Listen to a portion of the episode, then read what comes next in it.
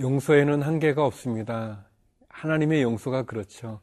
세상 사람들의 용서는 한 번, 두 번은 많으면 세 번까지 참을 수 있지만 하나님의 용서의 참음은 끝이 없습니다. 그렇기 때문에 저가 있고 또 여러분도 있고 우리가 하나님 앞에 있는 거겠죠. 하나님의 그 무한의 사랑은, 하나님의 그 무한의 마음은 참으로 얼마나 감사한지 모르겠습니다.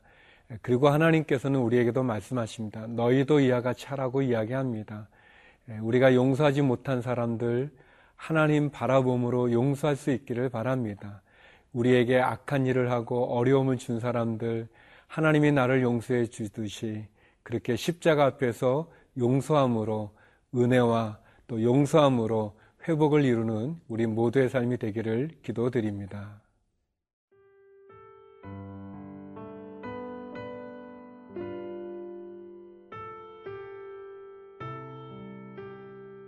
누가복음 17장 1절에서 10절 말씀입니다. 예수께서 제자들에게 이르시되 실족하게 하는 것이 없을 수는 없으나 그렇게 하게 하는 자에게는 화로다. 그가 이 작은 자 중에 하나를 실족하게 할진대 차라리 연자 맷돌이 그 목에 매어 바다에 던져지는 것이 나으리라. 너희는 스스로 조심하라. 만일 네 형제가 죄를 범하거든 경고하고 회개하거든 용서하라.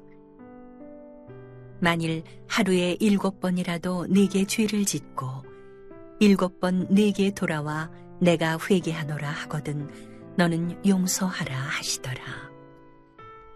사도들이 주께 여짜오되 우리에게 믿음을 더하소서 하니 주께서 이르시되 너희에게 겨자씨 한 알만한 믿음이 있었더라면 이 뽕나무더러 뿌리가 뽑혀 바다에 심기어라 하였을 것이요 그것이 너희에게 순종하였으리라. 너희 중 누구에게 밭을 갈거나 양을 치거나 하는 종이 있어 밭에서 돌아오면 그더러 곧 와 앉아서 먹으라 말할 자가 있느냐. 도리어 그더러 내 먹을 것을 준비하고 띠를 띠고 내가 먹고 마시는 동안에 수종 들고 너는 그 후에 먹고 마시라 하지 않겠느냐. 명한대로 하였다고 종에게 감사하겠느냐. 이와 같이 너희도 명령받은 것을 다 행한 후에 이르기를 우리는 무익한 종이라 우리가 하여야 할 일을 한 것뿐이라 할지니라. 예수님께서는 제자들과 이야기를 나누면서 특별히 잘못을 한 사람이 와서 용서를 구할 때 제한 없이 용서해 주라고 말씀하고 있습니다.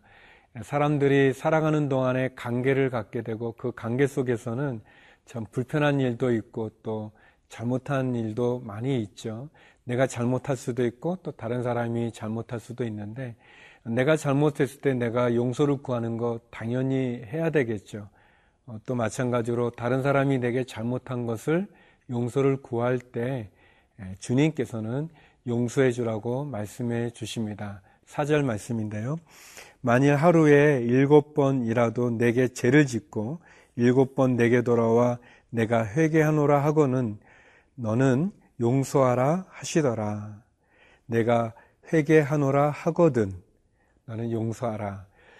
이 예수님 말씀 참 쉽지 않은 이야기죠. 왜냐하면 하루에 7번을 이렇게 죄를 짓는다는 거는 이건 다분히 좀 약간 고의성도 있는 것 같고 그리고 진짜 실수해서 몰라서 그렇다기보다는 이게 알면서도 짓는 죄거나 어떤 고의적인 죄를 짓는 건데 그리고 죄를 짓고 와서 나를 용서해 다오 그래서 용서해 줬더니 또 가서 또 죄를 짓고 또 와서 그렇게 하루에 7번을 하더라도 너는 용서하라 라는 예수님 말씀은 궁극적으로는 용서에는 한계가 없다고 하는 것을 우리에게 말씀해 주시는 것 같습니다. 이 비슷한 내용이 이제 마태복음 18장에 보면 베드로가 예수님, 형제가 나에게 7번 잘못하면 7번까지 용서하겠습니까? 그랬더니 예수님이 이름몫이 7번이라도 용서해 주라고. 그러니까 한 490번이죠. 근데 그게 이제 490번까지만 용서하고 491번째는 용서하지 말라는 의미가 아니라 제한이 없다. 언제든지 용서해 주라는 것을 우리에게 말씀해 주는 교훈이죠. 참 쉽지 않은 것 같습니다. 뭐 한 번도 힘든데, 뭐 2번도 힘든데, 아주 많이 하면 3번 정도 텐데, 그게 아니라 3번이 아니라 여기 보면 7번이라도, 뭐 490번이라도 용서해 주라, 그렇게 말씀해 주십니다. 그렇기 때문에 이것은 다분히 어떤 용서해 주는 어떤 그런 소극적인, 수동적인 것뿐만 아니라 누군가 잘못을 했을 때 그것을 내가 마음에 이렇게 담아두지 말고 적극적으로 용서해 주는 그런 내용까지도 포함하고 있다고 생각이 되어집니다. 하나님께서, 예수님께서 저와 여러분을 용서해 주실 때 보면 진짜 끝이 없지 않습니까? 제가 이렇게 몇 번 나눈 그런 이야기지만, 한 번 제가 실수를 해가지고 하나님께, 하나님, 한참 이번만 좀 용서해 주시면 제가 잘하겠습니다, 이렇게 기도하다 보니까 제 그 양심이 말이죠, 야, 너 2번만 얼마나 많이 그랬냐, 그냥 차라리 2번도 용서해 달라고 그렇게 기도해라, 그런 그 마음의 소리를 들었던 적이 있습니다.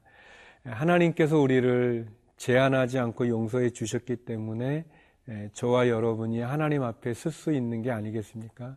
마찬가지로 누군가 우리에게 잘못했다면 우리가 용서해 주는 것에 제한을 두지 말고 언제든지 용서해 줄 수 있기를 바랍니다. 또 우리가 누군가에게 잘못했다면 우리가 머뭇거리지 말고 용서를 구할 수 있기를 바랍니다. 우리가 용서를 받은 것처럼 그렇게 용서할 때 우리가 하나님의 큰 은혜와 그 사랑을 알 수 있고, 또 우리의 용서를 통해서 깨어진 관계들이 회복될 수 있습니다. 오늘 내가 용서해야 될 사람은 누군가, 오늘 내가 용서를 구해야 될 사람은 누군가 돌아보고, 용서함으로 또 용서받음으로 축복을 누리는 저와 여러분 되기를 바랍니다.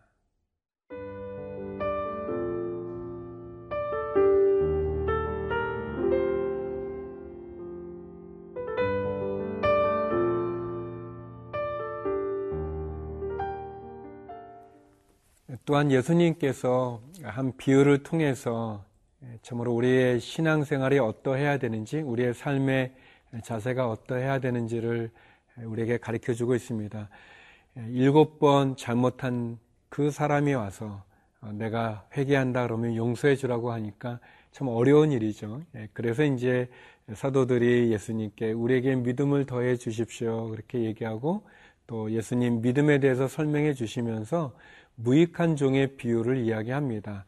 한 종이, 청지기가 열심히 밭에서 일을 하고 돌아왔는데 그 주인이 또 상을 차려라 그랬을 때 그 종이 또 상을 차리는 거죠. 열심히 일하고 돌아와서 쉬어야 되는데 또 주인이 일을 시키는데 또 그 일을 또 합니다. 그런다고 주인이 칭찬하겠느냐라는 그런 이야기입니다. 10절 말씀인데요. 이와 같이 너희도 명령받은 것을 다 행한 후에 이르기를 우리는 무익한 종이라, 우리가 하여야 할 일을 한 것뿐이라 할지니라.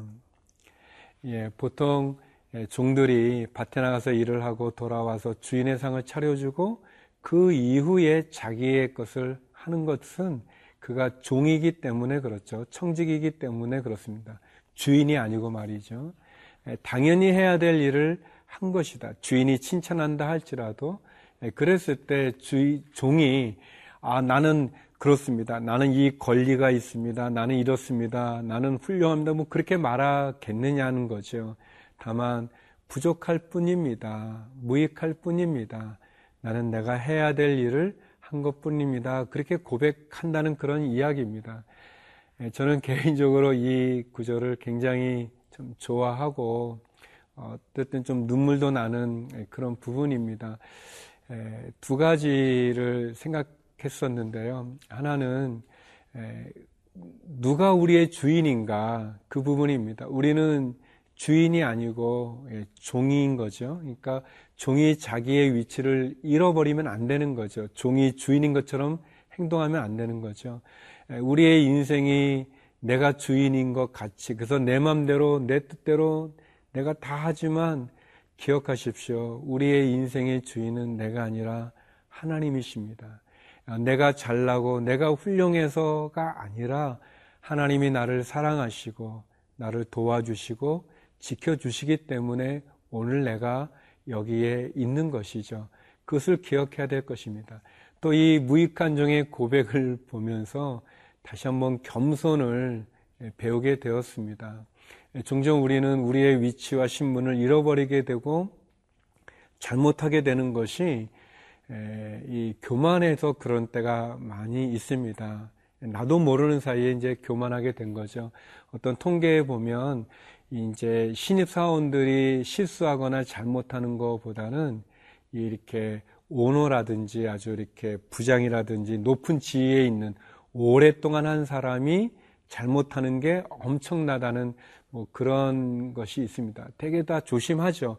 조심하지만 되게 초심을 잃어버리게 되어질 때나 아니면 어느 정도 내가 이룬 것이 있다고 생각되어질 때 나도 모르는 사이에 내가 교만하게 되면서 내 위치를 잃어버리게 되고 내가 감사했던 마음도 잃어버리게 되고 또 불평과 불만이 우리의 마음에 파고 들어오면서 결국 참 소중한 것들을 잃어버리게 되는 그런 모습이 있습니다. 성도 여러분, 무익한 종의 그 고백을 기억하시고 다시 한번 하나님 앞에 은혜를 주신 그 하나님 앞에 겸손히 나가는 우리 모두가 되기 바랍니다. 기도하시겠습니다. 거룩하신 아버지 하나님, 용서받아야 되는 경우 용서받게 해주시고 용서해야 되는 경우 무한히 언제든지 제한 없이 용서할 수 있는 믿음을 우리에게 더하여 주시옵소서. 하나님, 어렵고 힘들어 주님 앞에 엎드려 기도하는 성도들의 기도를 응답하여 주시고 오늘 하루도 믿음 가운데 은혜를 기억하며 승리하는 저희 모두가 되게 하여 주옵소서. 예수님 이름으로 기도드립니다. 아멘.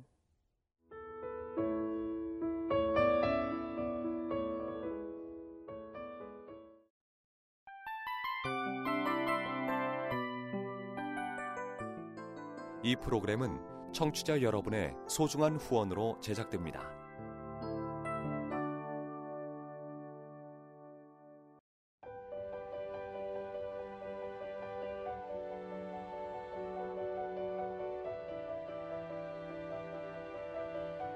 세상에는 수많은 교회들이 있지만 더 깊이 있는 말씀 강해를 찾기 위해 크기로만 교회를 선정하지 않습니다. 보다 좋은 영적 콘텐츠를 더 많이 나누기 위해 방송비를 받지 않습니다. 1년 365일 복음만 전하고 싶어서 우리는 광고를 하지 않습니다.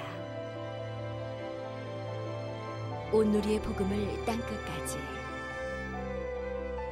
땅끝까지 CGN TV와 함께 땅끝 선교사가 되어주세요.